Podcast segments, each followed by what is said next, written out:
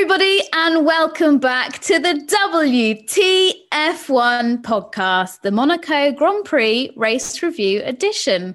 Now, I had to do that intro because Matt isn't here. I hope it, I did it service. But yeah, Matt's away on holidays, but I am joined by Mr. Monaco, Tom Bellingham. Tommy, how are you doing after that chaotic Monaco Grand Prix? It's quite the nickname, Mr. Monaco, isn't that? Wasn't that Graham Hill's Graham nickname? Hill, yeah. yeah. I mean, I'll take it. Uh, it's unfortunately I haven't won the Monaco Grand Prix multiple times, but I do enjoy the Monaco Grand Prix. I did like your intro very much because, to be fair, if Matt had been doing the intro, it'd be a lot more somber, I imagine. That's true. Yes, lots of people probably going to think that maybe Matt's given this one a skip because he's just so heartbroken over the clerk curse continuing, but no, he is getting a tan on holiday, so we'll let him off. Uh, now, before we get into our thoughts on the race and everybody's three word race reviews, just a quick shout out to say that this podcast is once again sponsored by Elgato, our season long partners, and making us sound almost like professionals with all this fantastic equipment. Let's dive in to the three word race reviews. We have got Kenji.mk saying Ferrari master plan. Sense a little bit of sarcasm. It's sarcasm, yeah. yeah. We've got Sai Pranath saying redemption for Checo. Paul.1103 Ferrari strategy circus. And um Diano Universo Monaco needs rain. You've picked some really great ones. You did very well there. Well done. Thank you said you were going to butcher them. You you nailed all four. Well, thanks. Better I'll just wait for the people to message me back and be like, that's not how you pronounce it. But yeah. Okay. Well, they're the uh, three word race reviews from fans. Tommy, what are your first thoughts on that race? First thoughts. Yeah, um, spicing it up. it was good, especially for Monaco. We were all good. It was it was good. That's not my three word race review. Uh, Monaco, I think that's about as good of a race as you're going to get at Monaco these days. We all know that perhaps not particularly well suited to modern Formula One cars. Uh, however much I like it and think it is just a one what a one-off novelty kind of race for the calendar that I wouldn't want them all to be like that, but uh, it's a little bit different. And the fact that you know the rain shower, we'll go into this, but a little bit frustrating at the start. Uh, made you wonder, oh, why does it always rain too much? Um, and then, yeah, a, lot of, a fair bit of passing and you know lots of strategy chaos, drama, even the end. Uh, not everyone will agree on this, but I thought it was super tense. Uh, just the fact that you know, you, where do you ever see four leading cars nose to tail? Were it like even though it's hard to pass, like Sainz could have gone for that dive bomb any moment. And yeah, it was a really cool race. And actually, I was up um, in Leeds uh, with a couple of my mates from Leeds. uni. Leeds, Leeds, Leeds, Leeds and uh, his I was watching with a couple of uni mates who don't watch Formula One, uh, and one of my uni mates' uh, daughter was watching it as well, about five years old, and she was hooked. She was absolutely loving it. Never watched Formula One race before. She could not take her eyes off it. She was like reacting to everything. Um, so I think I've converted a new Formula One fan in the process as well. Good times. Has she joined Team WTF One? no, uh, that's the next stage. Next step. Okay, I see. Do it in gentle steps. There we go. Yeah. We'll make it work. Right. So, talking of that race and Sergio Perez taking victory. um, let's go for my three word race review first, which is Checo Championship contender. Now, for this three word race review, I've literally just written these notes. Checo wins in Monaco. Happy Katie, woo woo. So that's kind of my my summary of it all. Thank you everybody. Yeah. Goodbye.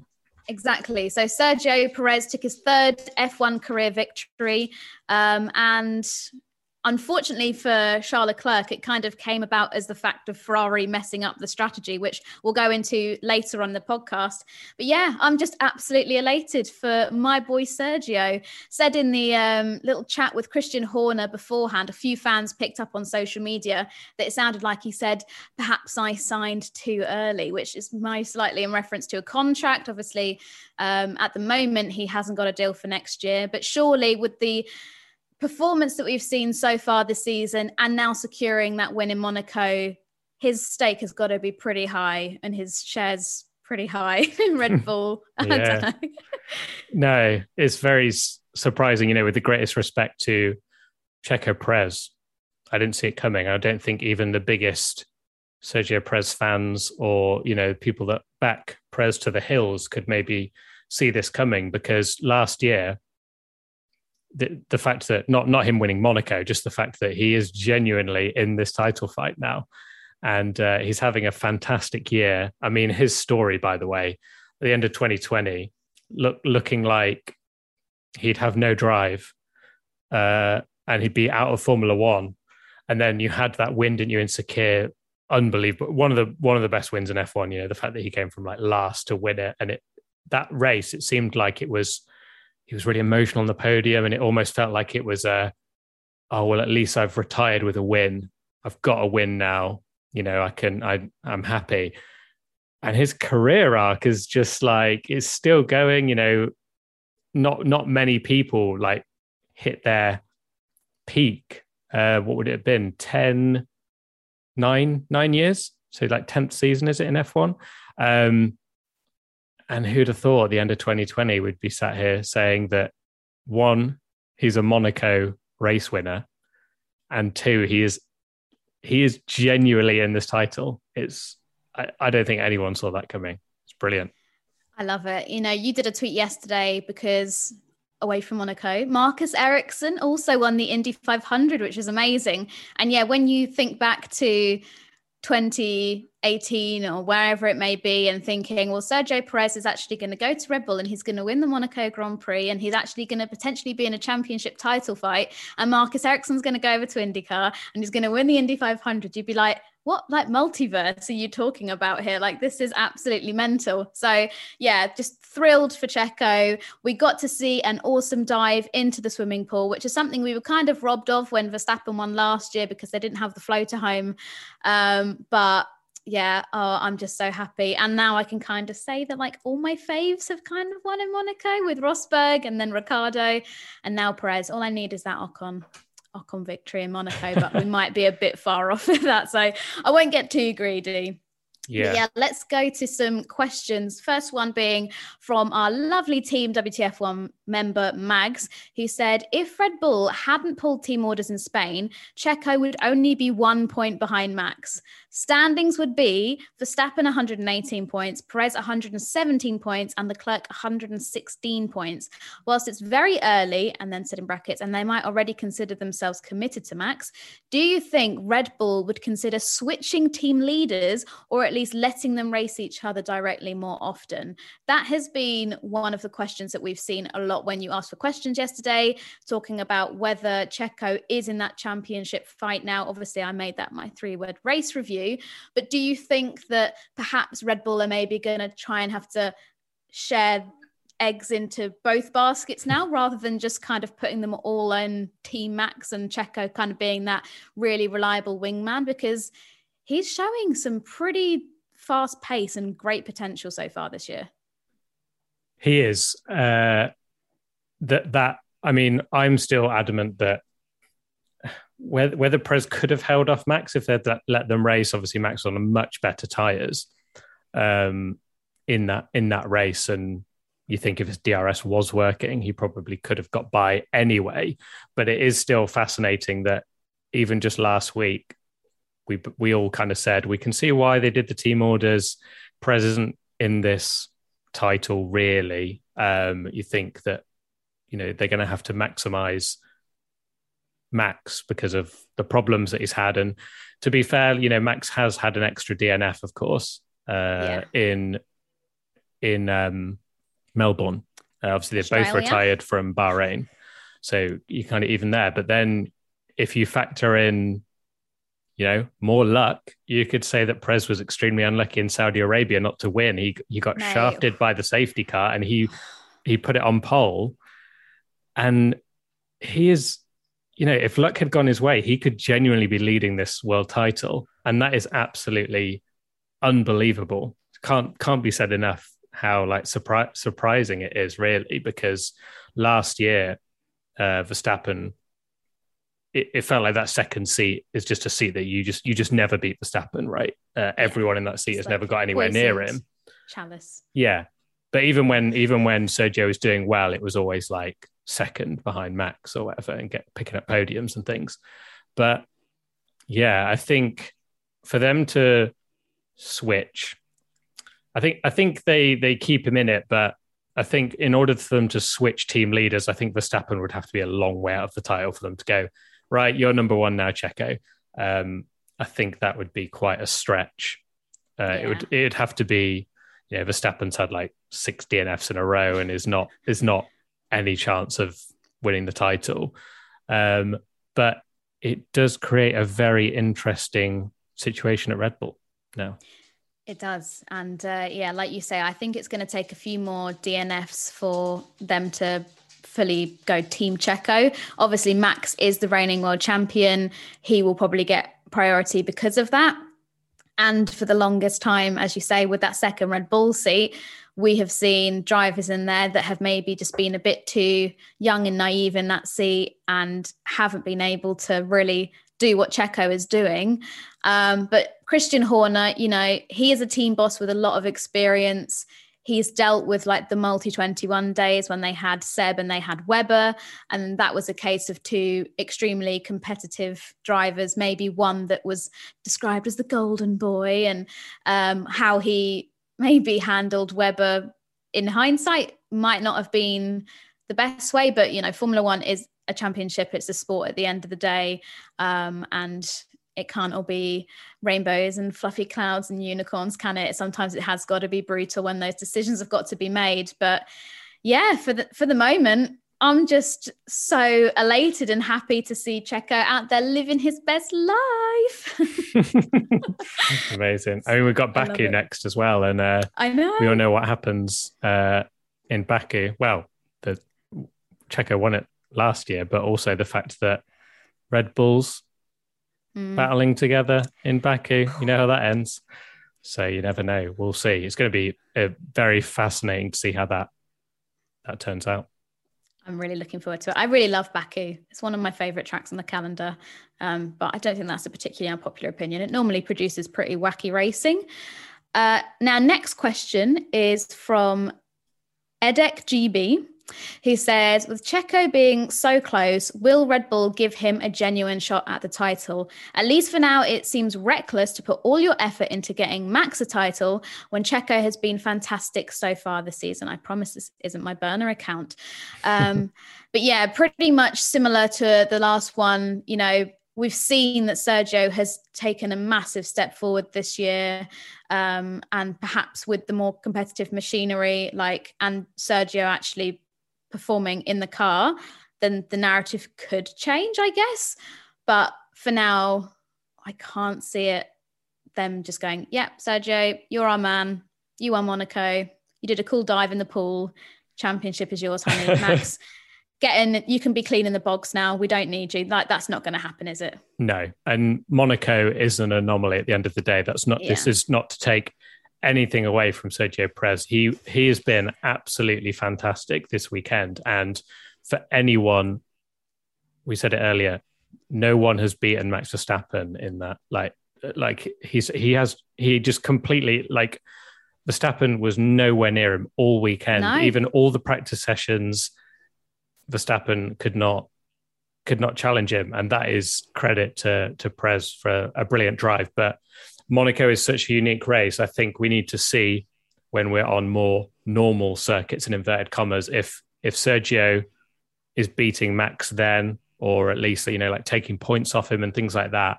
That is when, yeah, th- that's when we can start discussing this because one thing that's very interesting is the fact that if you look at 2007 is a great example.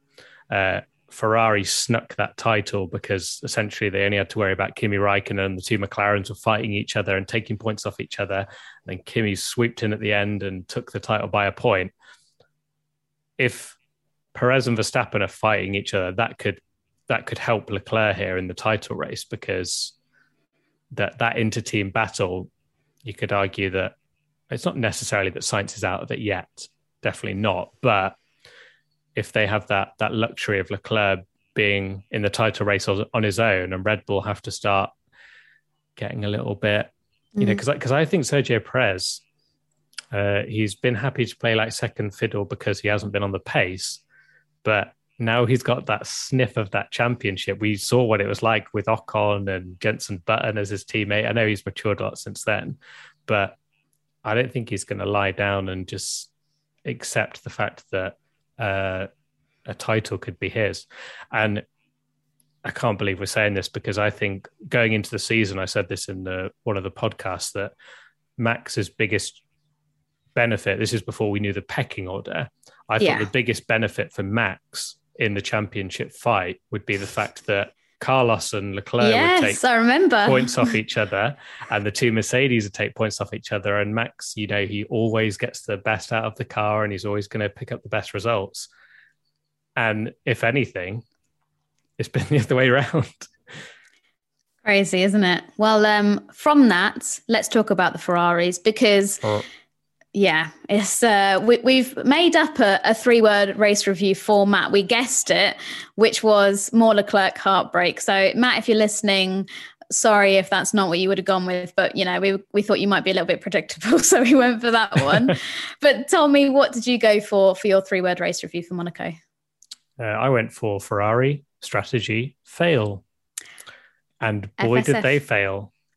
Yes, they did. Sounds yeah. like a yeah. Um, Ferrari have an amazing car. And I imagine this is the thing that the Tifosi were most worried about is that strategy could cost them when when they have those races. We saw a very brief moment of it in Imola, mm. uh, where they pitted, in my opinion, quite odd to pit Leclerc quite early to go for fastest lap uh, and not settling for the points. Um, but that was very small in comparison to this. And the fact that Monaco is all about strategy, Leclerc, Leclerc had that race won. He was he had such a healthy lead. He even had Sainz as a rear gunner behind him. Um, it, that was Ferrari's race to win. You know, at least winning with Leclerc, even if they couldn't get Sainz to hold off the other Red Bulls. And this is the thing that Ferrari, if Ferrari want to win the title, they need to get right. And it's such a huge error from Ferrari that they either had to commit to dries and keep Leclerc out and put dries on when it dried up, or if they were going to do the Inters thing, they had to react to Perez immediately. Yeah. And they dawdled about and they didn't react quick enough. And then essentially they ended up doing neither of the things that they needed to do. And that just meant yeah, like they lost the race, and it was heartbreaking. Really, that's the first time I've seen Leclerc truly angry at Ferrari. Um, normally, he's the one that beating up himself, isn't he? After races when he's made a mistake, but that's the first time I've seen Leclerc really, really furious with Ferrari, and who can blame him? Exactly. Like you say, I think that was pretty much a guaranteed Leclerc victory, which, as much as, you know, I'm here happy for Checo and it's a lovely news story, there's a part of me that is just so heartbroken for Charles Leclerc. Sorry, my dog keeps tippy tapping around. If you can hear background noise, Oscar, sit down. Um, yeah, it was ridiculous what Ferrari were doing. I mean, with Ferrari and their strategy, like I was thinking about this earlier, they're the only team which have like a collection of memes and reaction pics around their strategy calls, like for people ready to share them, whether that's like clown faces of people on the pit wall or whether I've got one on my phone that's like strategy or something like that and something pointing down like yeah. there is a meme pack if you like for when Ferrari bulls up their strategy and that's the only team on the grid that I can think of that have such a thing so you know it's not a one off or it's happened twice like it seems to people be can see it coming theme. can't they yeah yeah and it's tragic because like you say fat F1 fans have been waiting what feels like a lifetime. Guarantee it's only been a few years, but it's felt like a long time for Ferrari to finally get their act together and produce a good car that can rival what we thought might be Mercedes, but actually turns out to be Red Bull at the top. And then they go and flush things like this down the toilet. It's infuriating. At the moment, plenty of my mates are working on their own side hustles. Importantly, lots of them need an e commerce platform to start, run, and grow their businesses, so I recommend them Shopify. Shopify makes it simple for anyone to sell anywhere. From creating your online shop in your look, to finding new customers, or to scaling that burning idea. With Shopify, you can do it all from one place with no need for skills in design or coding. I have actually previously set up an entire new website for an online business using Shopify and was amazed at how simple and easy it was to use, with help on hand whenever I needed it, and so many options available for customization. Running a successful business means getting the insights you need to grow, and that's so important, which is why with Shopify's single dashboard, you'll also be able to manage orders, shipping, and payments from anywhere in the world. It's no wonder every minute of every day a new seller makes their first sale with Shopify, and you can join them. Sign up for a free 14-day trial at shopify.co.uk slash WTF1. So go to shopify.co.uk slash WTF1 right now to grow your business today. You won't regret it. It's the perfect e-commerce platform to use.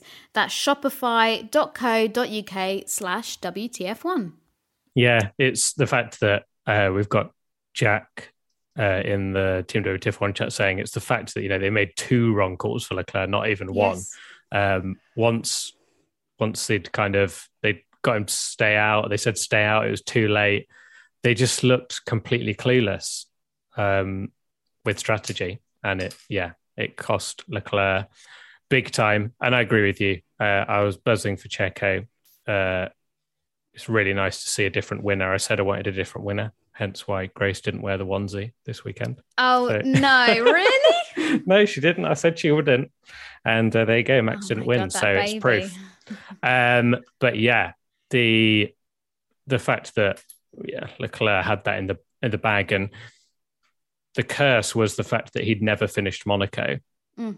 and he finally finished Monaco. You know, he didn't even get on the podium, and he was the fastest driver without doubt all weekend. He was the fastest driver, and didn't even get a podium. Uh, it's just shocking, really, really shocking. And yeah, Ferrari, it's all on Ferrari. They threw it threw it away. They did, yeah. Charles saying after the race, the win was clearly in our hands. We had the performance, we had everything. And yeah, absolutely heartbreaking. I thought, to be honest, when they they called him in and then said, "Stay out, stay out," and you know, it kind of seemed like a mix between um, when they were speaking to Lewis, be like in and in, out, out, out that kind of vibe. And also, I was getting flashbacks to 2016 when I saw the stay out thing, and then I saw him in the pit lane. I was like, they're gonna, he's going to be there. There's going to be no tires. This is going to be a disaster. Oh my goodness! But fortunately, they had the tires there ready. It was just they weren't expecting Carlos's in lap to be so slow. I think, and how mm. everybody came together all at once. But yeah, unbelievable from Ferrari. The, the, weird thing as well is that you'd feel like I don't know the gaps uh, off the top of my head, uh, but I imagine they had this uh, in in hand that you feel like because they wanted him to stay out, you know, once he's committed to Inters and got track position, you know, he's worst case scenario is finishing fourth anyway. So have that gamble, but you know, them pitting him again, essentially doing that that extra pit stop, it just it just meant that he was destined to finish fourth. It yeah, was shocking. In, in the stars. Mm. But yeah, it pretty, pretty bad. And yeah, I um we'll probably talk about it a little bit later. But with the red flag which Schumacher caused, um, people were asking Charles if during that red flag period, obviously he had to go and sit in and be near the garage. He was like, Did you speak to the team? And he's like, Nope, I didn't even want to like look at them. I didn't want to talk to them because uh, it would just anger me too much. I just needed time to sort of reset, all this kind of thing. So yeah, I would love to be a fly on the wall in those um, post race debriefs and chats, but um, at least he finished the race. Eh? Every a, cloud. It, that is going to be a, another fascinating thing how the season goes because it's been all lovey dovey with Leclerc mm. and Ferrari so far that he is there their golden boy talks about you know how much he loves Ferrari. It's been written, like say, written in the stars that he's been with Ferrari and gone through the ranks, and he's been with Ferrari for ages. And he signed a massive contract with Ferrari as well for ages. And you know, if he loses this title because of bad strategy calls, I wonder how much we've seen it before. You know, Fernando Alonso, uh, they just get sick of it mm. and just be like, I mm-hmm. need to go. They're costing me championships. And it's a shame because, you know, however much I'm a Verstappen fan, I do love Ferrari. I love the. the Everybody's a Ferrari exactly, fan. they are. and if you say you're not, you're lying, like Sebastian Vettel says, because it's great to see Ferrari back at the front. And, you know, it's a shame because I don't want them to be like a laughing stock because they're an amazing team and there's something really special about about Ferrari. It's actually funny, you know, I mentioned earlier about um, uh, my my friend's uh, daughter watching the race, and he said to her like, you know, who who who are you supporting? And she went the red car. There's something about Ferrari, isn't there? Just when you're yeah. a kid, just the Ferrari has that pull. So, yeah, I want them. I genuinely you know, it might seem odd for some people as a Verstappen fan to say this, and your Verstappen genu- cape in the background. exactly. Um, I, I, do want Ferrari to. I, I don't want Ferrari to just completely ruin this title fight with botched strategies all the time. It'd be a shame. Very much so. Well, let's dive into a question. So, this is from it could either be Time Keen or Tim E. Keen. I'm not sure. He said, Over the past two seasons, it's become very clear that while Red Bull doesn't always have the best car on any given circuit, the team itself always seems to have an edge over its competition, whether it be pit stops or strategy, for example. How do Ferrari try to combat that moving forward? I mean, we've touched upon that earlier, but I mean, it is pretty crazy when you've got Carlos Sainz making strategy calls for them, saying, no, no, no, I'm not going on the inters. I'm going to stick it out and wait for the dries. And, you know, fair play to Carlos because that call was what put him into such a good position for the rest of the race. But you shouldn't really be having although i think it's important to have a driver you know give influence into decision making because at the end of the day they're the ones on the track. They can feel what the grip is like or whatever it might be and when the right time to switch to a different tire compound is. But also you know ferrari there with their thousands of computers their rain radars or whatever that go for miles and they have all the telemetry there. They should be able to say okay, well, while everyone around you is switching to inters, actually, we could gamble this and last three or four more laps on these if they're still okay, and then box for dries. And instead, Leclerc, which he's allowed to do, I'm not having a go at Leclerc at all, just willingly went along with their planned strategy and box for inters. what a driver you think should do, really. Yeah, yeah, and then like four laps later was having to come in for a set of dries, and you think, well, like you say, in Monaco, where it's normally a one-stop race, obviously conditions were a bit different yesterday. Um, you shouldn't be making a pit stop within like five laps of making your last one, especially in Monaco, where it's such a yeah. huge ball like to get I mean, through I guess the pits the, and everything. The Red Bulls did do that, but they already had that advantage on the track because they didn't mess up the first stop essentially. Yeah. Uh, and then obviously Carlos, like you say, he just went straight to dry, so that worked out really well. But you you mentioned about Leclerc sort of doing his own strategy. I mean, that became the meme, didn't it? When Sebastian Vettel was there, that he he a lot of the time it felt like when Ferrari had a good strategy, it was because Sebastian Vettel was going against the team and deciding what he wanted to do with himself, and that should not be that should not be the case for a driver. Like you say, the the people on the pit wall are the one with all the information and everything. So why that's the case, and not such a a not so fun fact is that the last time uh, Ferrari, the first team to lock out the front row at Monaco and not win since Ferrari in 2000, Ferrari in 2008. So yeah, they really did throw that race away. Absolutely savage. Um, right. Well, one big talking point after the Grand Prix when we thought everything was said and done and we'd had the delay of the race, which we'll go into later. Don't worry, guys. I've been saving up my FIA rant for that. We had the delay to the race and then all of the drama that happened within it uh, we finally thought, right, Checo's a winner. So um, Carlos in second, Max in third, bish bash bosh, pack up, go to Baku, lovely jubbly. Then Ferrari come out and say, well, actually, we think there's been a breach of the regulations and we're going to protest. And I thought, oh my goodness, protest. I hate that word. I haven't heard that word since Abu Dhabi. It sends shivers down my spine because I think it's going to be a long night, boys, right? Get me a McDonald's on order, get my tea stocked up because this is going to be a long night. So yeah, basically, um, Ferrari decided that both Perez and Verstappen, at one point or another in the race, had gone over the pit lane exit line, which you're not allowed to do. It's very naughty. And rather than putting a protest against Red Bull themselves, they protested the cars of Verstappen and Perez. And uh, it was thrown out, it was dismissed, which we can go into. Uh, but yeah, that was a lot of drama. Tommy, as you kind of mentioned at the start of this, you were in Leeds. So you kind of were quickly rushing around to get ready for your show. And then, yeah, did you actually know that Red uh, Ferrari might protest before you went into your show? Or was it like you came out and you were like, oh, everything's on fire? What's going on? yeah, it's funny because I thought this race would be the one where I did half a day and I had a, a gig in the evening. So I was like, okay, you know, Monaco's not normally the most exciting race. It'd be fine. And then the, the delays and delays. And I was like, oh God, I'm gonna, you know, gonna miss all this. And then yeah, I I didn't see any of the the protest stuff, but caught up with it when I got back. And uh, it would have been very Carlos Sainz to have got his first win, wouldn't it, by a protest? I was making the graphics ready. I like drafted an article. And as I was writing it, I thought this would just be the most Carlos Sainz thing. I mean, he got his first podium in Brazil because Hamilton was penalized for the Albon contact. So and we, we remember the videos and the pictures of him and all the McLaren gang going up on his own with his little bottle of champagne to celebrate because he didn't get to do it actually straight after the race. And then even last year in Hungary, he got promoted up to third when Vettel got disqualified from second for the fuel issue. So he has a long history of getting promoted to the podium and top results after a race. And I thought this is literally the most Carlos Sainz thing I've ever heard.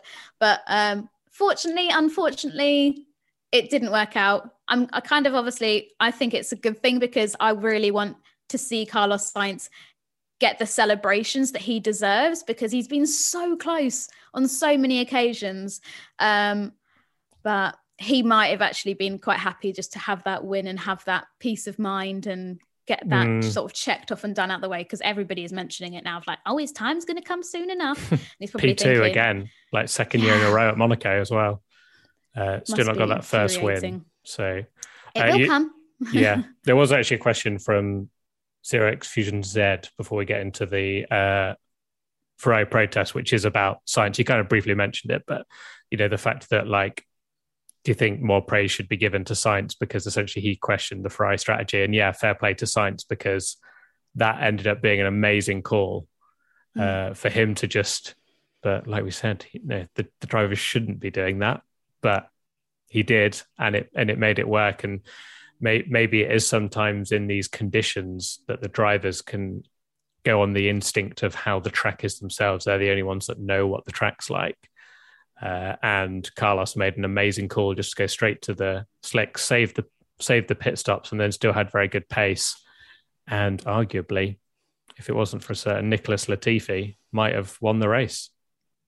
God's sake, Nicholas unbelievable. But yeah, no, maybe we'll save this for your F- FIA rant because there's quite a few different FIA rants. But I watched a video as well of the Williams, and I think it, this was actually this wasn't even Latifi. This was Albon blocking Leclerc, but he did a whole lap with blue flags and hmm. no penalty, no talk of making him get out of the way. And it was only because he messed up at turn one that he actually got out of the way of Leclerc. And Latifi, we saw when he came out the pits, he stayed in front of Sainz for ages. And that was mm. the outlap that Sainz had a chance on dries to really make an impact. And he was stuck behind Latifi. So he's going to be ruining that. But Sainz, for all the criticism we've given him for this year, we said, you know, it could just take one race to get his confidence back. And yeah. this could be the race where, in difficult conditions, his teammate's the one that's had a nightmare and he's had a really good performance, even though he's probably gutted that it is another P2. But maybe this is the the moment that his season turns around and it kind of saves his season a bit. I very much hope so. I yeah. really do. He's deserving of it. So, um, right. Well, let's go back to the. Um, thank you for bringing that up as well with um, the question from Zero X Fusion Z. Um, but Katha Hyde, Hyde, I'm not sure how that's pronounced, but said, How much was there actually to Ferrari's protest about Red Bull's pit exit lane infringement? Now, both of them were dismissed, as we said. And to be honest, I think a lot of it was to take the heat off Ferrari because they messed up so bad that they kind of were like, well, we're going to make it a problem now for Red Bull and potentially put their victory in third place on the line. And um, instead of people doing reports about Leclerc mouthing off about Ferrari in the in the media pen, instead everybody was writing about this potential protest. So hmm, I guess a smart call from Ferrari because also, although they said, you know, they weren't out searching for Checo to lose his win or whatever, they wanted more clarification on the rules. It's still like, I guess, quite a handy get out of jail free card if you could just be like, well, we're protesting, goodbye, and that kind yeah. of it. Um, so but yeah, Checo, sorry, so Checo crossed the line as well, right? No, or, this not, is a silly sorry, thing. he it's, didn't cross the line, but he, he didn't. No, at all. No, like, not they even decided close. they decided that he didn't breach the rules, which confused me because that was the one we we all saw the replay on on F1 TV right? direction, yeah. and it was Verstappen. And then on the FIA like updates that they provide, it said Perez was being investigated, and I was like. Have they just got confused? Because we haven't seen Perez do it, but we've seen Verstappen do it, but Verstappen hadn't been put under investigation for it. So I think that was just the FIA getting their um, wires Knickers crossed. Yeah. um, talking of FIA underwear rules. Um, so yeah, I think I think that could potentially have been a mistake from the FIA, but I'm not certain for sure. But yeah, that one was a pretty much a throwaway, like they looked at the evidence and were like, okay, he did actually not do it. So that's fine. So his was thrown out. And then Verstappen's was a lot more complex because we have all seen the onboards. If you haven't, then you can go over to WTF1.com and there's a handy little article which has got some of the images in there for you to see. Um, but Ferrari was saying that there was a breach of the race director's event notes, as on the exit from the pits on lap 23, Verstappen's car put part of its left um, front and rear tyres on the tarmac onto the left side of the yellow line. But then Red Bull came back and said, well, Max's car was still to the right of the yellow line. So there was no breach of the international sporting code.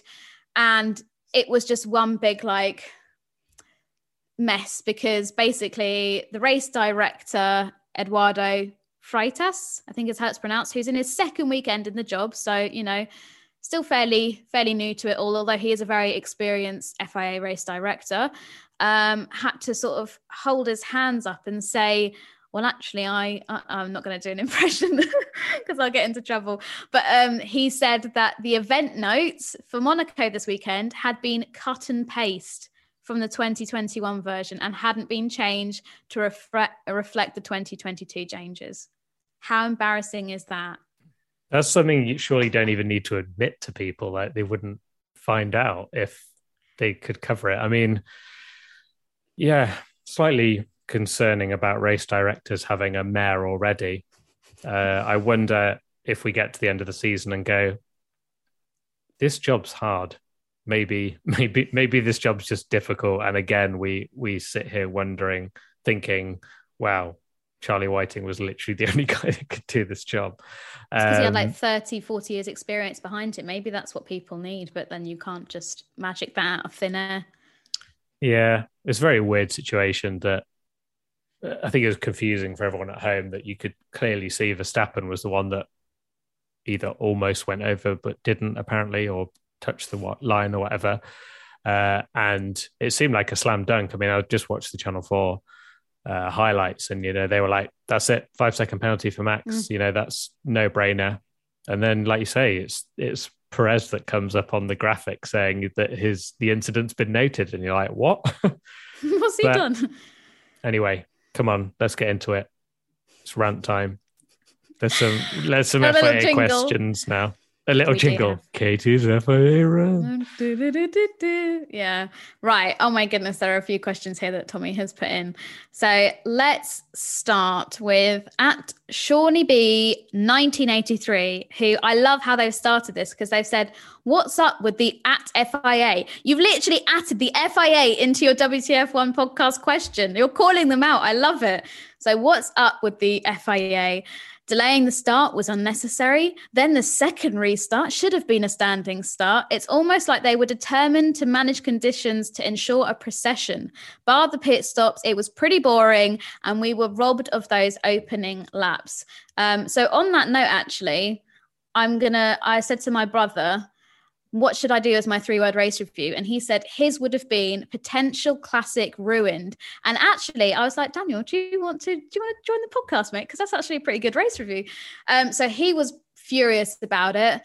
I think let's let's start from the start, the delayed start. Now, apparently, and this has been unofficially communicated by the FIA, but what people on the ground have heard is that because of the rain the rain caused a power outage, which meant that the lights at the start weren't working.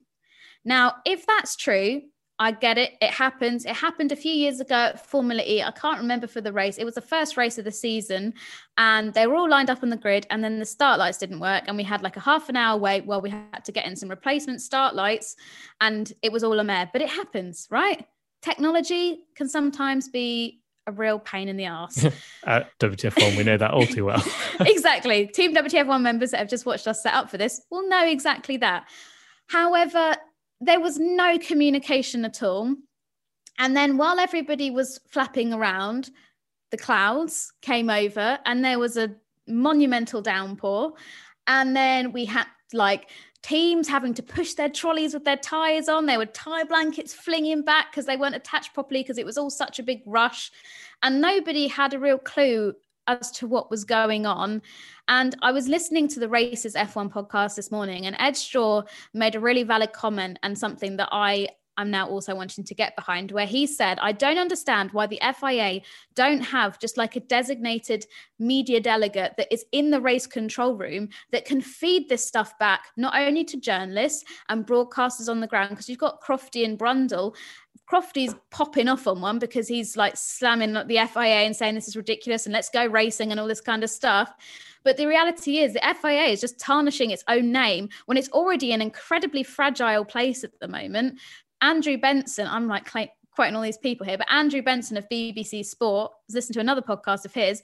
He was saying that unofficially there were like lots of little talks going on within Formula One to see how they can potentially distance themselves from the FIA going forward because there have been so many instances of things that perhaps haven't been taken as seriously as they think they should be. Maybe the Red Bull and Aston Martin situation be an example, as well as obviously everything that happened in Abu Dhabi. And like more and more fans are becoming familiar with who the FIA are, what the FIA do, and as a result, you know, are not happy maybe with the job that they're doing. Obviously, they keep drivers safe, and it's not just a case of you have a penalty and that's all they do. There's so much more to the FIA than just the stewarding side of things.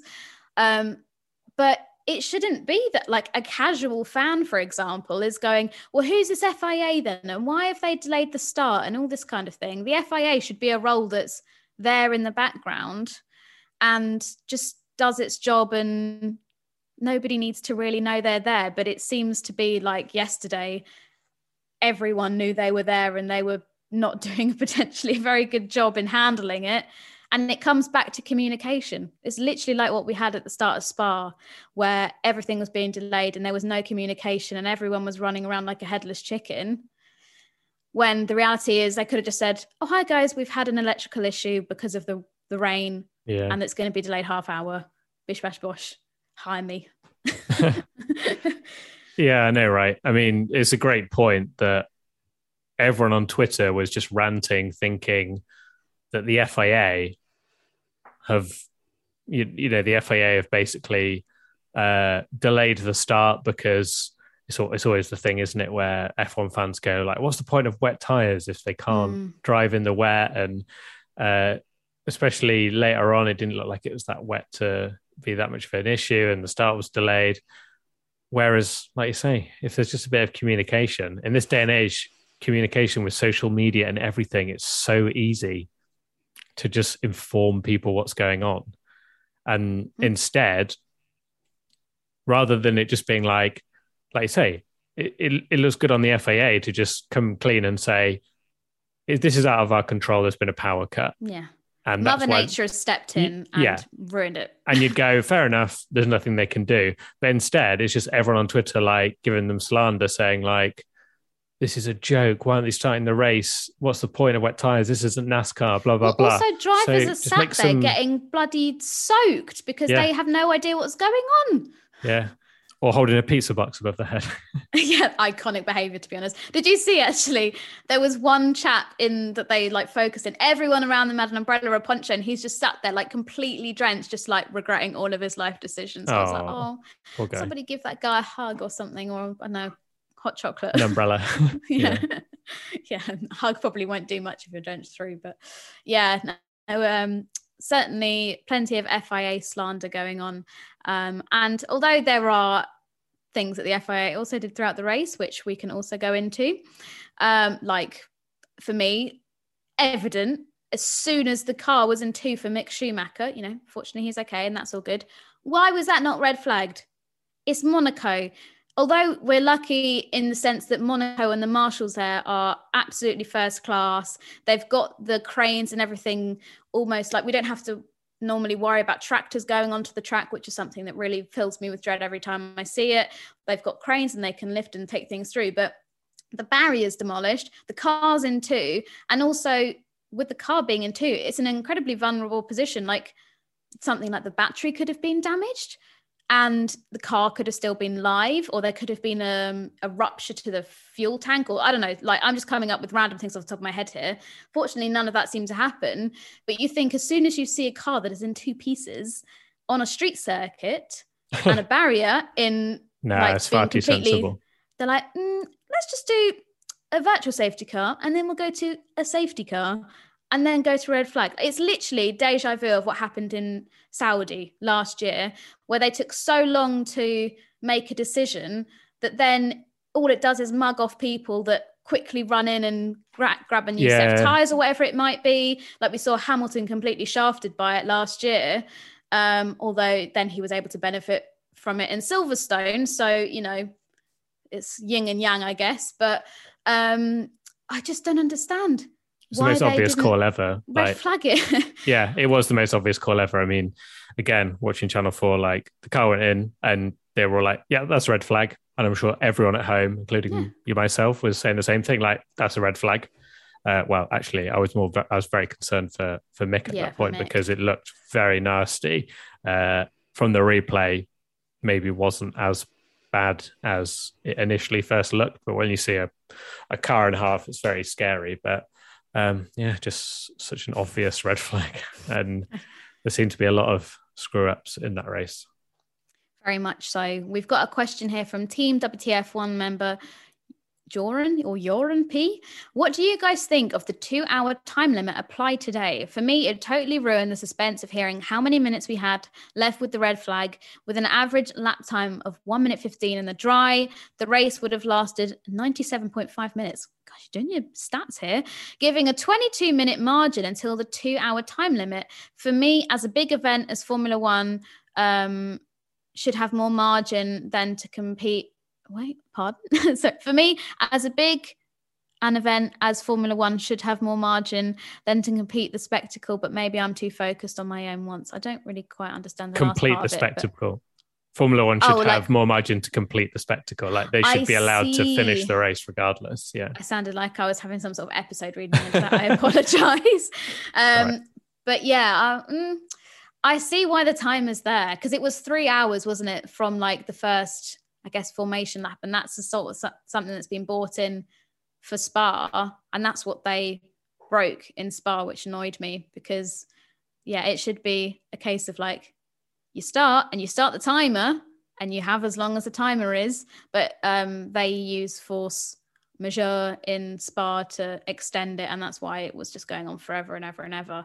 Um, yeah, I mean, I can see why the timer is there. It gave off big Formula E vibes, to be honest with you. Seeing a, a countdown timer of 30. Did it start like thirty-five minutes to go or 35 something? minutes. I mean, Um, biggest relief ever for me because I was ready to go Yeah, out. yeah, And I you were was- like, well, I know I- it's exactly going to finish then. yeah, I was messaging you like, Katie, I think you're going to have to take over tweets here. I'm, I'm going to have to just tweet on the WTF1 count. Sorry, I'm off to see Alan Partridge. Bye. um, but yeah, the uh, yeah, I was I was relieved personally because I uh, and I, and I guess you could look at it that way. While uh, this was a one off for me that I had to leave after a, a race, that does just show that you know like do people like fans do have lives that they want to get on with. However much we love Formula One. Um, if a race is meant to start at two o'clock and it finishes at seven, that's quite the old commitment for uh, not just TV broadcasters, but fans as well to take five hours out of their day. And it's like, well, would you rather just, you know, have a time there? We still did get a fair bit of racing. I, I personally, and people will be calling me a hypocrite now for because they're like, oh, I thought you loved Monaco. But I personally, I, I don't feel like we were robbed in particular. I didn't feel that, that I didn't feel like that was a short race. Oh my god, that's you know what I mean? For a lifetime, especially at the start, because I think I messaged you at the start when they were doing 140s at the start of the race. I was like, this race is going to last forever. It's going to be like a five-hour race. Um, mm. But yeah, no, I mean, it, for me as a Checo fan, it was still like full of suspense at the end because I could see the countdown clock and I was like, okay, he's got five minutes, five minutes left. If he can just keep it out of the barriers and he can do a good job, then he just fight. Okay, we're down to five, four minutes and a half.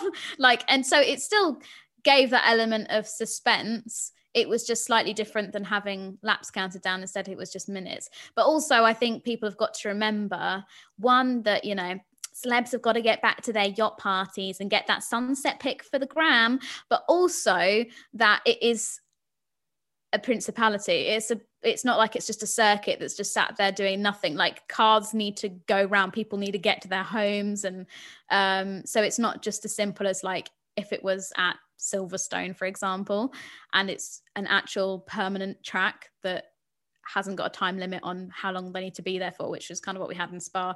Like restaurants need to open and all this kind of stuff. People need to be able to walk around. Um, so yeah i can see why why they did it. Um, but it's just an unfor- it's just not nice to have the weather disrupt a race in such a crazy situation especially in such close proximity to Spa last year. It's certainly getting flashbacks. I'll tell you that much. But... Yeah, it did feel like at the start. Why can they never just? I wrote it on. I wrote it on our Twitter account. Like, why can F1 never just have the perfect amount of rain that just spices it up a little, but doesn't affect the race too much?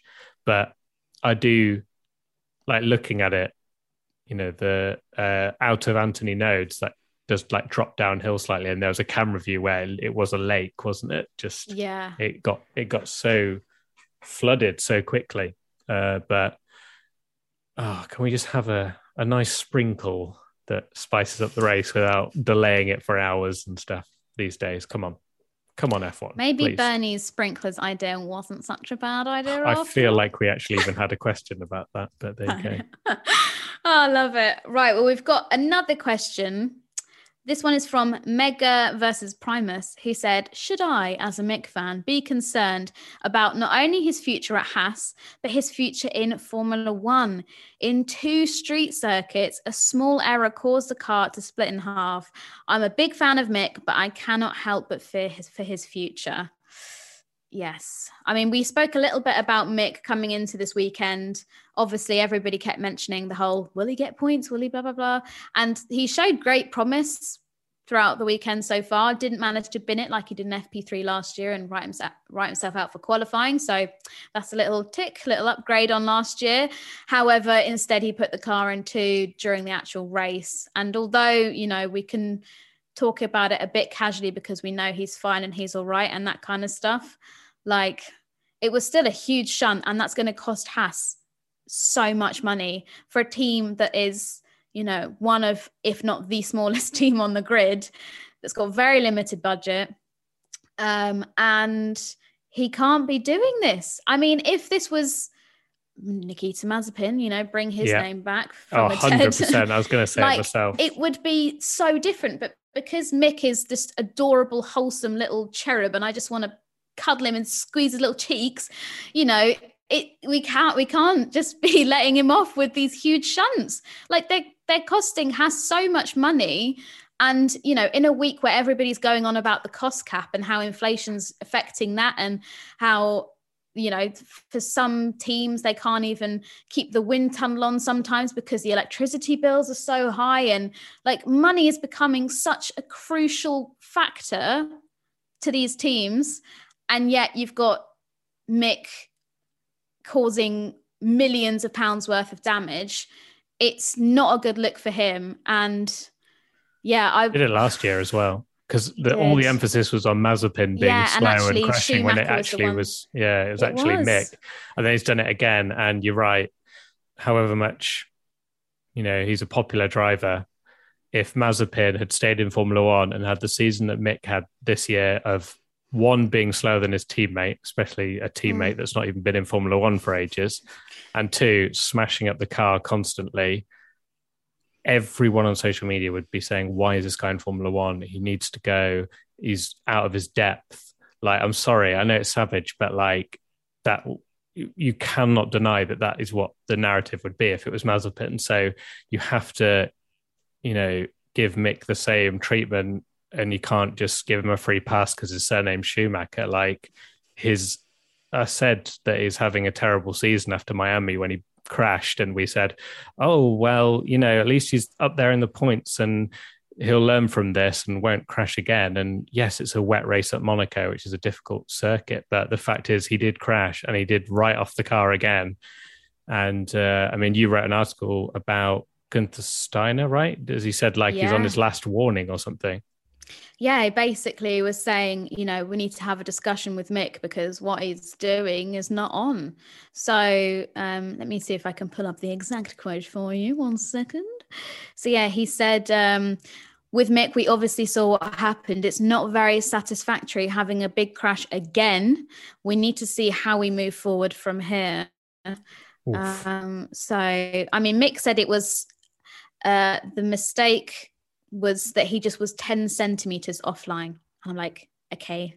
But as we've seen in Monaco, takes. even or even one centimeter off the line, if you're going into swimming pool chicane and you, you know, nudge the TecPro can be a huge shunt. So oh, I don't know. I, it really breaks my heart, but he needs to get it together. Otherwise he's going to be out for sure because, you know, I there can't. are talented drivers out there that can bring funding. You know, I know there's a big old pay drivers are rubbish and blah blah blah, but like there are some drivers out there. Guan Yu Zhou is a perfect example. I think he's doing a brilliant job in Alfa. He's had some real rubbish luck over the last few races, and yes, Monaco probably wasn't the finest example. Um, but you know, he's brought a lot of money to Alfa, and yet he's really not crashing every weekend. Yeah, yeah. Exactly. blunt as it is, and, and sometimes that is all you need to get a car home when it get a car home. home. and when you know, as his confidence picks up, we saw at Yuki Tsunoda last year that he was right in the car off all the time. And while Guan Yu Zhou maybe hasn't been completely spectacular, sorry, Zhou mm. Guan Yu, um, hasn't been maybe incredibly spectacular. Uh, he's been picking up some like decent, solid points finishing when his car, uh, sorry, like decent finishing, and you know as his confidence will grow, he'll be quicker and quicker and not costing the team an absolute fortune by binning the car off. Um, and as Mason Beck in our Team WTF1 chat has just said, uh, Zhou had the save of the century. That was epic. Oh I mean, that was uh, unbelievable. That was rivaling Carlos's yeah, save. we've not even mentioned Crikey. Carlos's save, but yeah, and Form- Formula Wonderland said that that Zhou save as well. I mean, there was some incredible moments in that also, race. Yeah. I mean, I'm there like chef's kissing the save, but like shouldn't be there in the first place. But fair play to you because that was what a, save. a catch and we saw was, some yeah. real saves in the F2 as well. Like really good, good jobs from the drivers yeah. on it. Um, right. I don't know why I suddenly went so like on it then bit like landing in it. But let's let's quickly skip to another question.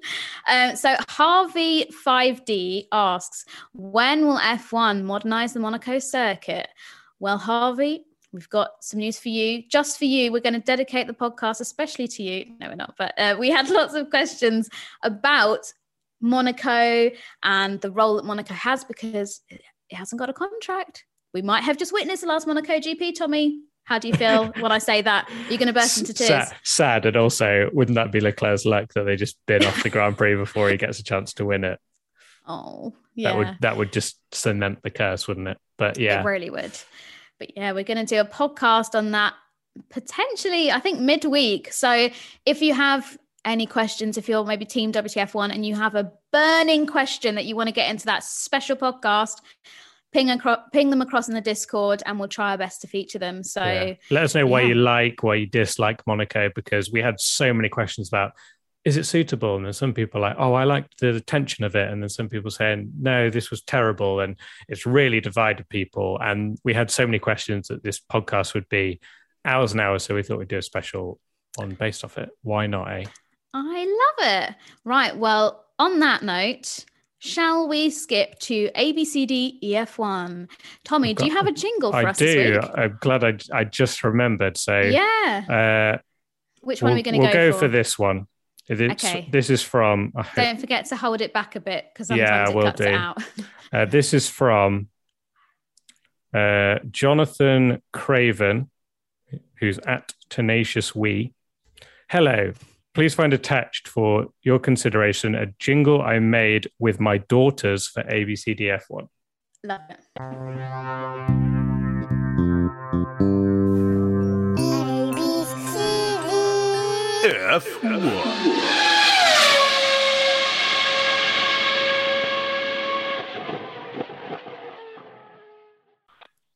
I like, how, I like how long the car was left there.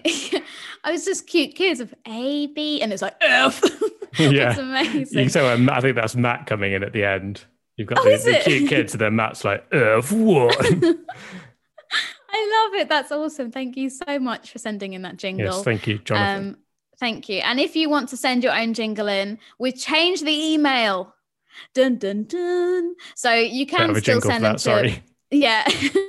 we could you can still send them to contact at WTF1, but if you could send them to podcast at WTF1.com, that would be perfect. And also that email address is going to come in use for some pretty cool ideas that we've got coming up. So keep your ears to the ground for some podcast news soon. Maybe Ooh, a little elusive, little tease. Right, A B C D E F one time, Monaco GP edition. Let's start as we always do with Lewis Hamilton. Where is he going to go for you? Where, what grade are you going to give him? I think Lewis Hamilton deserves a C. Interesting. I have gone for a B because through watching the replays, although he wasn't as strong as Russell, he sustained damage to his front wing. And it, it, it hasn't really been picked up anywhere. So whether it didn't actually make much of an impact at all because he wasn't like moaning about it afterwards in the press pen or whatever. But on watching the replays, apparently him and Ocon, obviously they had their tangle at turn one, and then apparently they had another incident the following lap, which naturally TV direction didn't pick up on. Yeah. So I'm going to go off the basis that he had a bit of a wounded car. Mm, maybe it is a C because Russell started eighth, finished eighth. I know, I know it's Monaco, and you get stuck behind, but I guess that's part of the the thing. Really getting, uh, just I'm going to stick isn't with it? B. Okay, but yeah um and the fans it was very close fans gave him a c but there was literally 0.3% in it so oh wow! So I can c and see, a b okay, so we are on the right tracks of it's it's a close call. Uh, we but had 2722 people give him a b and 2738 people give him a c so it really Wow. was a few dozen of you that pushed it to a c so so there yeah, we go C for Hamilton. steve hamilton this is going to make it quite easy if it's just us three Yeah, With the because there'll be a a I mean, you- deciding vote Yeah. from the fans if we need it. I love it. Yeah, we can blame them instead.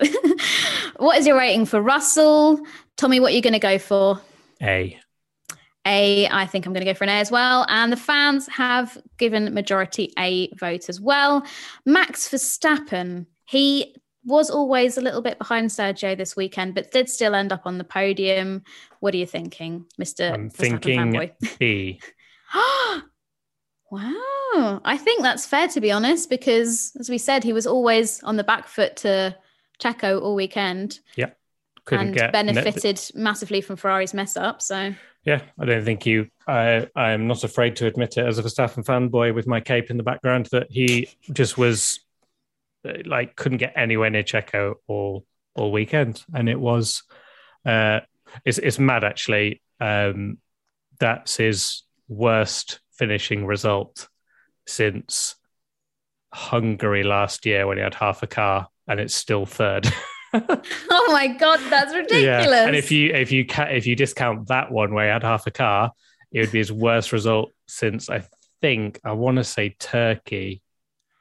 Uh, Turkey 2020. well, that's because he spun it because he was he being spun. too ambitious. So I mean, that's what you got to do in a championship when you have bad days. Still, still get um, Wow, still get on the that's podium. But uh, I cannot give him any higher than a B personally. That's very fair. And yeah, same as the fans. Sergio Perez, A star, move A on. star. Yeah. But he did Lovely, crash. He did crash, but I Oh, it- true.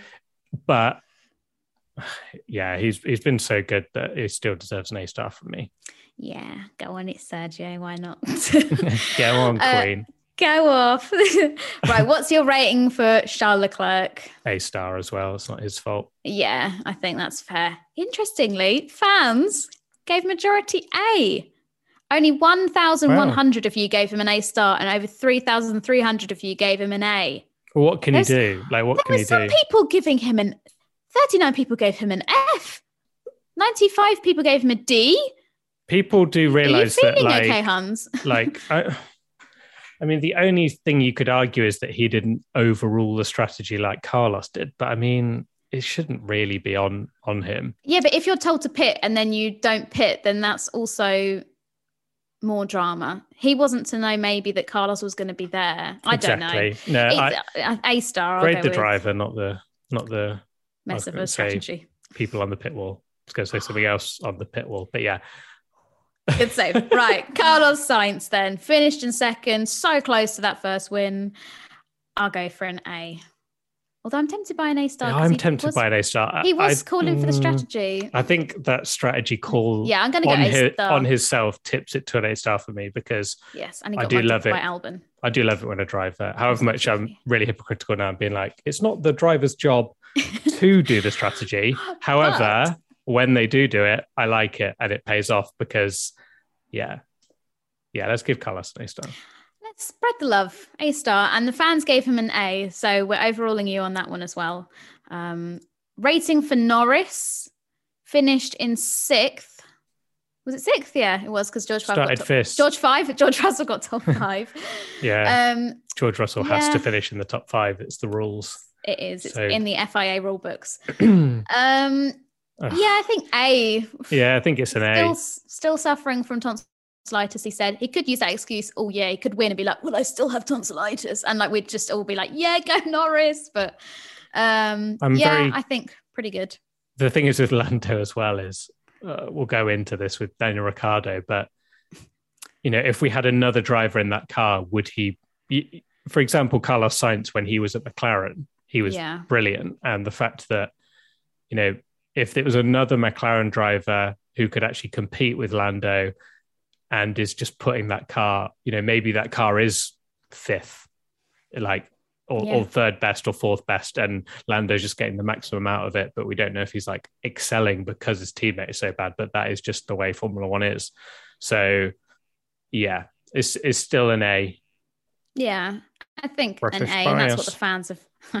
what the fans have gone for as well. Um, with sixty-three percent of you going for an A as well. Daniel Ricciardo is going to have to be a D.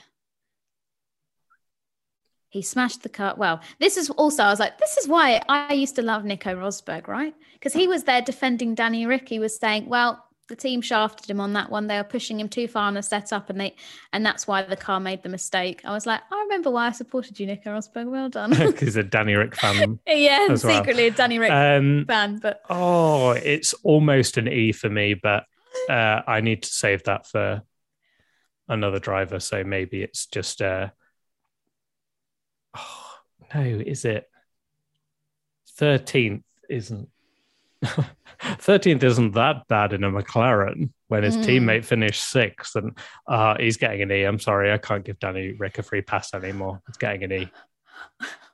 It's fine. Okay. Well, most of the people that voted gave him a D.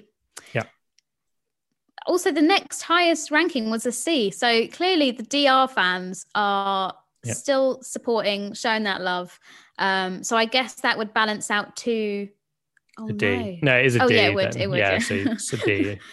okay. Well, I'll make sure to clip this and send it to Daniel Ricciardo. um, I'll send him an Instagram DM. yeah, because he follows us on Instagram. That's another thing. I'll keep always wanting to message him to be like, chin up, but then I can't do that on the WTF1 account because I'll get sacked. what is your rating for Alonso? King of, I can't say the word, but basically S housing, you mean? Yes. Yeah, yeah. what you're going to say. Yeah. Uh, yeah. Unbelievable, causing the Alonso train. The memes I saw of that were hilarious. And then he like holds everyone back up just to then set a fastest lap because he put his foot on the floor, or foot to the floor. I thought it was really funny, but I can see it also pissing off a lot of people.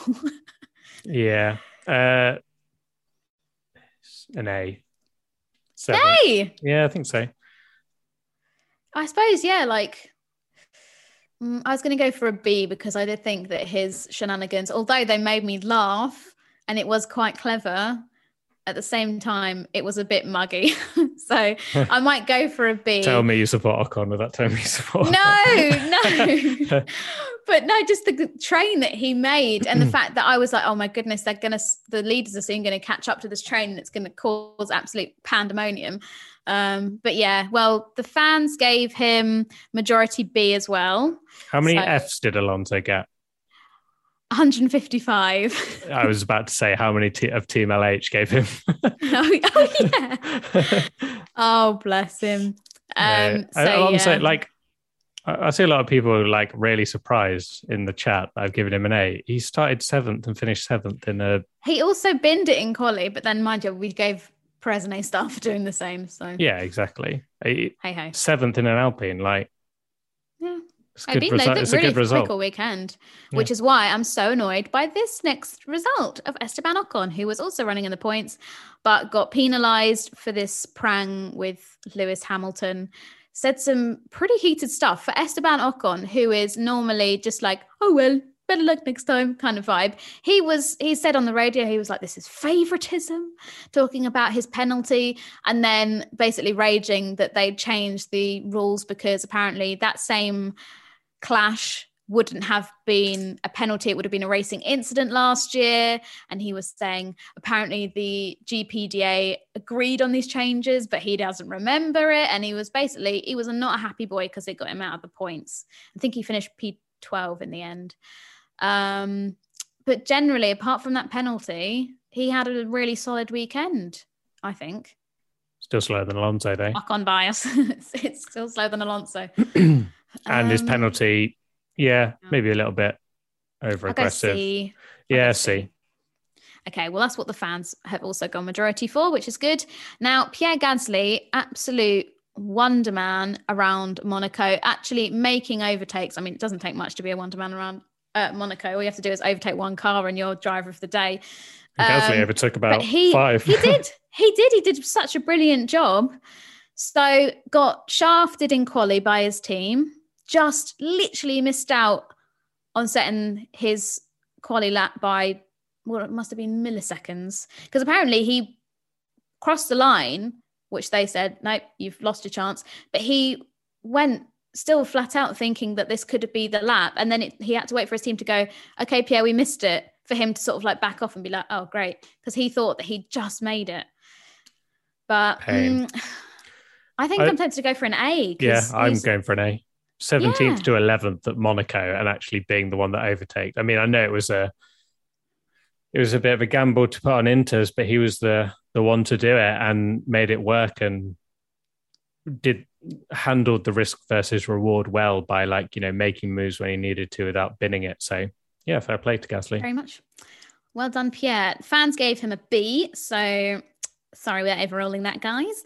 And then Yuki Tsunoda it seemed to just have a love affair with Sainte Devote and that run off there. yeah. In the towards the end of the Grand Prix, it was like and off again and again and again. It's like Every time there was a yellow at turn one, it was Tsunoda. It's wasn't always it? Tsunoda. Yeah. Another one, thank you, as the meme goes. Um, where did he finish in the end? Yeah, it's pretty appalling. Uh, Actually, quite interesting is that uh, Gasly started 17th and finished 11th, and Tsunoda started 11th and finished 17th. Wow, it's like Freaky Friday. Swapsies. Um, it's Yeah, like Freaky Friday. What? A, what? this is the WTF1 podcast reviews for you, isn't it? Yeah, That's can race you review. please make um, a mock-up of um, Yuki and Pierre with like the Lindsay Lohan vibe Freaky Friday mashup. I need an edit of that. Thank you. Yeah. Uh, so yeah, uh, I got to give Tsunoda a D because he made a lot of mistakes. Yeah, um, it was very close between a D and a C, but the fans have gone for a C. So Tsunoda not a love for fanboys. Yuki. They are. They've got it from you. Sebastian Vettel got the final points position. Mm, C, maybe. I don't think you can give him Uh, much lower than that. No, I almost want to give him a B because I watched a video where he made about four overtakes Oh my that they didn't yes. show, and anyone that overtakes at Monaco and goes for it gets extra points in my book. So Yeah. uh, I'm giving him a B.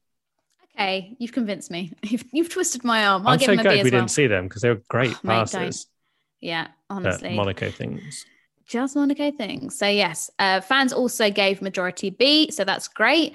And then Lance Stroll, pretty E. appalling weekend. I think an E. Yeah, Uh, fans have gone E, for a yeah. Oh no, I think a D. Oh, I don't know because he. No, an E. If I've given Ricciardo an E, he's got to get an E as well because he literally like binned it immediately, didn't he? I mean, like, uh, and it's got Annie's in the wall. it's like saying away we go, and Latifi's off and Stroll's off. I mean, yeah, the the Canadian meme, sandwich. yeah, it's just Oh, you- Canada. oh, poor Canada. I know. Those drivers. You you once had Gilles Villeneuve, and now you've got Stroll and Latifi. Uh, anyway. But at least you have a great Grand Prix circuit. So, Exactly. you know, you got to take the wins. Uh, but yeah, I think. Mm, yeah, I'll go an E. Yeah, he also managed to damage the car during. I think it was one of the practice sessions as well. So had a love hate relationship with Stroll those barriers. replay. Yeah. Oh my god, yeah, the stroll replay. Uh, yeah, I'll go an E. But the fans went majority D. And then talking of everyone's favorite Canadian that drives for Williams, rather than just favorite Canadian straight up, Nicholas Latifi, the walking, talking meme machine. Um, E as well, I think. yeah, I think it's gonna have to be an E. Yeah, majority. Oof. majority of the fans gave him an F. Ooh. Yeah, it's close to an F. see why. I mean, so it was an F, 32%, E, 22%, D, 29%. So not great. 13% gave him an E. And I'm sure there's probably a few A stars in there just for the laughs. Oh, no, actually, I think I'd. Oh, do I give him an F? He also cost Sainz the first win by not getting out of the way. True. And I know that's not on. Yeah, he's getting an F. Sorry. Okay, F. I'll also give an F because, yeah, poor Carlos Sainz. I'm clearly being very easily swayed here. Nearly at the end, Alex Albon had to retire early, didn't see the checkered flag. So, D. D. Uh, what? Why did he retire? I think he had a problem with the car. Uh, duh, duh, duh. What one thing that we did briefly mention earlier, uh, Mhm. and someone mentioned it in the chat, uh, and I've seen the video on Reddit, is Albon ignored 18 blue flags behind Why is this not more of a thing? I know, I can't believe that. Because isn't it three and you get a penalty? Something like that, The stewards were definitely like asleep during that race, weren't they? Um, everything took forever. I wonder if they lost communication of just maybe they, maybe they didn't even have enough electricity to watch the race and they just didn't know what was going on and they were just finding out based like finding out from Twitter or something. Um, yeah, a bit chaotic. Uh, he retired with a front end problem that the team referred to as unexpected bouncing. D. I think D is fair. And fans gave majority D as well. Valtteri Bottas posted the best picture during the rain delay that I have ever seen in my life. Um, Whether he nearly did it or breaking the internet. Yeah, I think he's been sent it by somebody and he's posted it. I don't think he sat there on Photoshop like in the back of the garage on his phone. Well, like, especially because we saw him, didn't we, in the, the rain bum." delay, Yeah. and he wasn't doing anything. Uh, No. But it's still someone really somewhere funny. is it was really quality tweet um Quality tweet. I want to. um Yeah, it, it was slightly disappointing that I was expecting more from him, but he still finished ninth and bonus points for for that meme. So B. yeah i think i'll i'll go for a b as well uh, and then his teammate Zhou Guanyu mm, he was a pretty clumsy to be honest around monaco i might go for a s- where did he D. finish I end? think a D. yeah i mean yeah he nearly lost it coming out of the tunnel didn't he Yeah. and in like loads of other places. And it sometimes it was a bit slow to get out of the way. Yeah, I think a D. Um, and the fans have given majority C, but also quite a lot of people gave him a D as well. So it's not too outrageous. Kevin Magnussen retired out of the race without anybody having any idea that he'd done so. What was the Um, reason? Uh, engine troubles. reason? I think so, something like yeah, that. engine troubles. Uh, he was ahead of Vettel, so he was on for points. yeah. Uh, he was looking good. That's a shame. Did did anyone else get confused? I don't know if you got confused that they when Mick smashed it into the wall, they Mm. cut straight to Magnussen.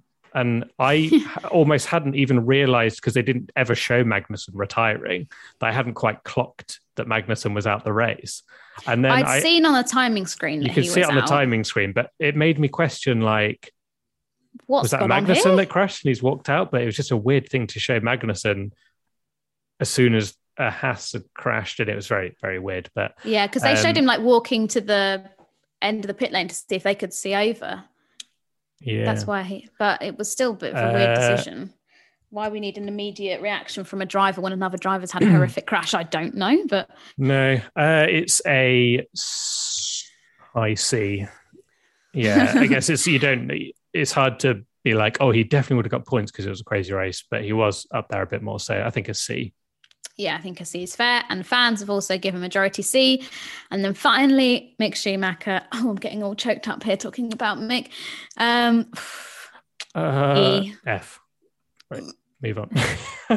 Crikey. Um, fans gave him a majority D because the Mick Schumacher fan club is He gets the, a couple uh, of extra. He gets a free pass, doesn't he? And gets up, up a few grades. does, yeah. But there were a few Fs, a few E's, and some C's as well. But there we go. Hopefully that was um, not as chaotic as it could have been, but it sounded pretty manic. Um, finally, let's go through our predictions. If you listened to the podcast last week, you'll know Spain was absolutely horrendous. We got no points throughout the up every And today is no One. different. and today, Spoiler exactly, alert. they might be the same. So Matt's Monaco predictions was that Leclerc breaks the Monaco curse. Unbelievable. And Sainz has Good another laugh. mistake slash bad weekend. I'm not going to count his little whoopsie behind um, Perez as a mistake because he recovered that so beautifully. So Yeah. no points for Matt. If literally I- the opposite of both, I'd say there. Uh, yeah, I think so. yeah, Sainz good weekend, and Leclerc's Monaco curse continued. So Oh, can we give minus points while he's not here? yeah, let's do it. I said five or more DNFs, and there were only three, so I don't get that. And Hamilton versus the FIA, which was in reference to the jewelry ban. And then the FIA at the start of the weekend were like, "Oh, we're going to give you um, further exemption until the end of June." So to me, that just is basically we're just going to keep delaying this because we don't Yeah. want to have to deal with it. So that's pretty pathetic from them. But anyway, I feel like if you're going to enforce the rule, enforce the rule, or don't do it. Like, stop putting it off. Yeah. But anyway, Tommy, what were your Monaco predictions? Uh, Mercedes win, right? And uh, Ricciardo out in Q1. No. And he didn't. No. No, he didn't. Well Oh done. Well done, Daniel. um, fans, we had RB, oh, R. Bolton, seven. Latifi brings out the safety car after ending his race in the barrier. I want to kind of give a half point, but um, no safety car and didn't end his race, but did end up in the barrier. So, you know, hey ho. Um, Quadrucas Vettel podium. Love it, Bold. but no. And also Formula One Wimbo pole sitter wins the race, which didn't happen. And loads of people like, that was just too obvious. to go for that one, but actually just proves that it's not necessarily the case. Especially when Ferrari are on pole. So true. Leclerc, uh, I did mention this stat, uh, and a lot of people got annoyed. I do like Leclerc, by the way. People, people, um, you know, I was the one defending him. I will have you say you can watch back old podcasts, and I was the one defending him for all the narrative that he was washed and Sainz was so much better. Um, I do like him, but I did have a bit of banter on Twitter about the fact that he now has the same number of pole positions mm. as uh you took get yeah as as max but only four wins like I that is it's mad how many poles he's tweets. got it's Very mad funny. how many yeah i was reading them mainly mainly italians um but yeah 14 poles and four wins um obviously this one he deserved to get that that win but yeah. that's quite the uh yeah he's phenomenal uh phenomenal pole record but very unlucky this time not to get the win but it is a mad stat, really. Yeah. Like, mm. yeah, lots of people. Max has been around longer and that kind of stuff, but really, he's only kind of had that proper competitive car around the same kind of time as Leclerc. But anyway, everybody's got their own. There's um, reasons for and against everything, isn't there? Positive Every, things. Literally, everyone's career is different. Yeah, that's the beauty of motorsport, baby. Yep. Right, Baku. Well done, Baku is coming up next. Matt has submitted some predictions. We did think we were going to have to make some up, but he's actually done it. So thank you, Matt. He said Perez wins again. So he's all aboard the Perez penny farthing, yeah. as we've called it before, or the Checo chariot. That's my favorite one. And then another bad weekend for Mick Schumacher. So we'll have to wait and see how that turns out. I have said two red flags in qualifying because last year we had like four or something crazy. It was a lot. And also I've I've gone bold. I've said Carlos Sainz gets his first win. Ooh. Which I, is I nearly be... went for that. Yeah. Did you? I did, but instead, it's going to be pretty crazy. I've gone for the other Ferrari driver. I've gone for a Leclerc win. Oh, nice. And I've gone for no crashes at the castle section all weekend. So you know what's going to happen there?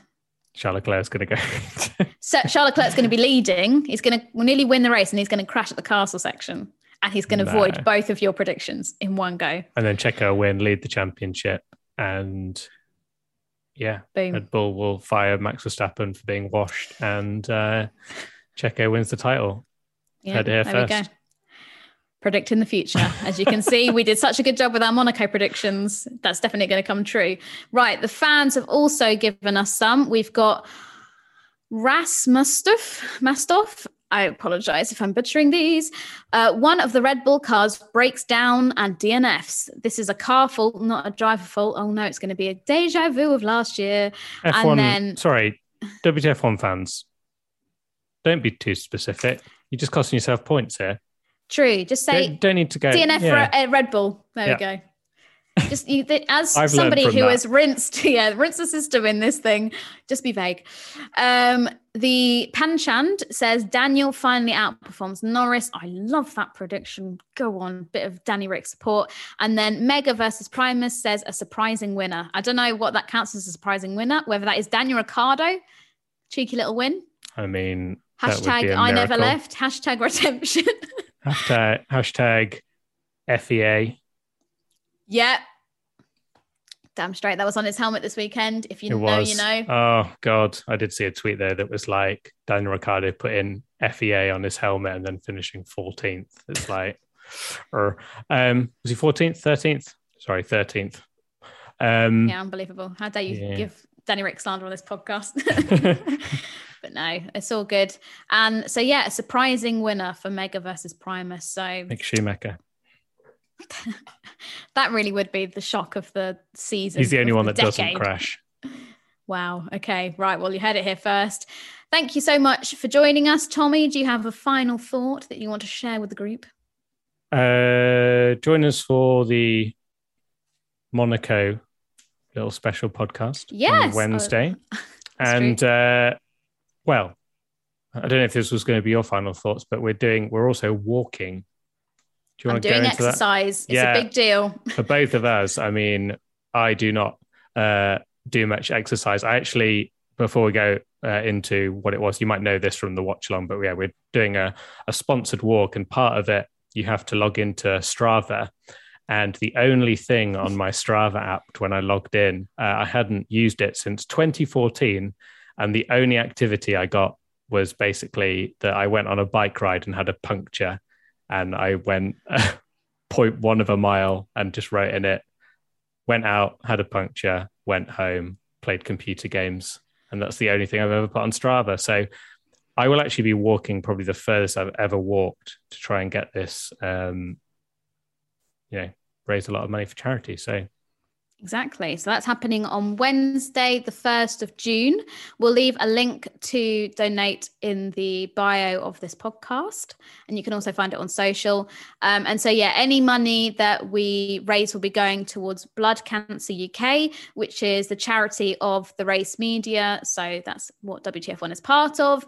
And it's a charity very close to our hearts, as one of our colleague um, colleagues has blood cancer. So um, it's a very special charity, and why Tommy and I will be up at the crack of dawn walking more than we've ever done in our whole lives. So we might also try and do some Instagram lives or something similar um, just to keep you updated with our progress throughout the day. So also make sure you're following us on social if you want to see that and yeah any kind of money that you have that you can part with as a form of a donation would be hugely appreciated and um yeah we'll we'll record maybe a podcast a few days after that and we'll probably still be in like an ice bath or something recording a podcast. Like that marcus ericsson drive to survive thing. Oh yeah. Then they like the fill marcus up wheelie ericsson bins now. podcast. Yeah. Yeah. Started with started with talk of marcus ericsson and ended with oh that's a nice little funniest oh, oh i need to find it. Sorry i have to find this tweet because it did make me laugh even though um it is pretty savage where someone replied about the i don't know if you saw it. You know exactly which one i'm going for don't you? Yes I love it. um yes it was pascal kenny underscore lamna replied to basically i said imagine in 2018 when they were both in the f1 midfield saying that sergio perez would win monaco and marcus ericsson would win indy on the same day. Madness uh, and then Pascal replied saying, We all thought one of the 2018 Sauber drivers, obviously referring to Leclerc, would win today. Just nobody thought it would be Marcus Ericsson. Uh, Savage. savage, but a very funny observation, to be fair. Very true. Yeah, well done, Marcus. Nice bit of F1 news, I guess, if you can include that. Mhm. Um, Pato yeah, O'Ward was very close to winning as well. He was, yeah. And Paul Grosjean crashed out, I think, just over halfway through the race. Um, so I'm sure there were plenty of Ericsson hit us memes floating around on social. But yeah, it was a good old Indy 500 as ever. Right. On that note, talking about Indy 500 at the end of a Monaco podcast, because why not? Um, we'll say our goodbyes. Thank you so much, Tommy, as ever, for joining this podcast, talking all things Monaco. Um, Matt will be back at some point, I'm sure. I am going to be away for the Baku Grand Prix weekend. So I should be back for the race review poddy, but maybe not the pre build up stuff. So hope it's a good race. Hope you all enjoy it. And yeah, once again, if you can check out the um, link for our fundraiser, that would be amazing. And we'll see you for this Monaco Is It Fit for F1 poddy waddy chat in the middle of the week. Goodbye. Bye.